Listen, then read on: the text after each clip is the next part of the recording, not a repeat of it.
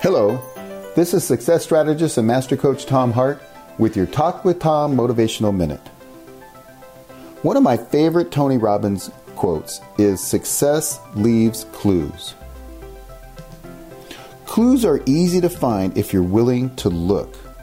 Almost anything you can think of has already been done by someone else, whether it's losing weight, raising a family, or starting a business. And that's great news because it means they have left clues about how they achieved their success. You can identify those clues and mimic their actions on your own path to reach these same major goals.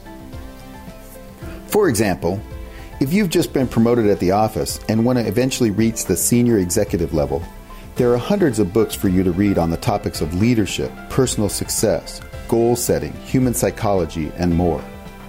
And there are many people within reach of you who would love to talk about what they do and how they came to doing it. Whatever your dream is, there is someone who has achieved a similar dream and has clues to share. But you have to make the move. You have to ask. You can even offer to volunteer or intern with one of them so that you can get a hands on learning experience. That's a great way to find clues.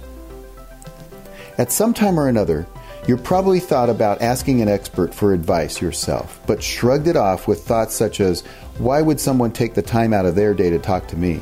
Or why would they want to potentially create their own competition? Stop that.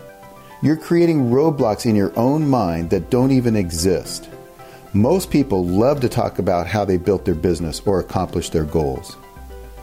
Here are a few reasons why we don't take advantage of this resource that's so readily available. We're too reluctant to do something no one else we know is doing. Or we'd have to go out of our way or take time from someone else, like friends or hobbies. Or our fear of rejection overrides our desire to ask for advice or information. Or how about this one? We'd have to do something different and even when it's in our own best interest, change is uncomfortable. Or we'd have to work at it, and frankly, most people just don't want to work that hard. Here's a related affirmation to overcome your limiting beliefs I am alert when people speak on topics directly or indirectly related to my goals because they contain valuable clues that I want to learn. Talk to you next time on my Motivational Minute. Hey guys, I hope you enjoyed this episode. Do me two favors. Number one, subscribe to this podcast so that you can continue to get my latest and greatest podcasts. And number two, please share this episode with your family and friends so that you might contribute to their lives by turning them on to me so that I can help them also grow their life and build their business.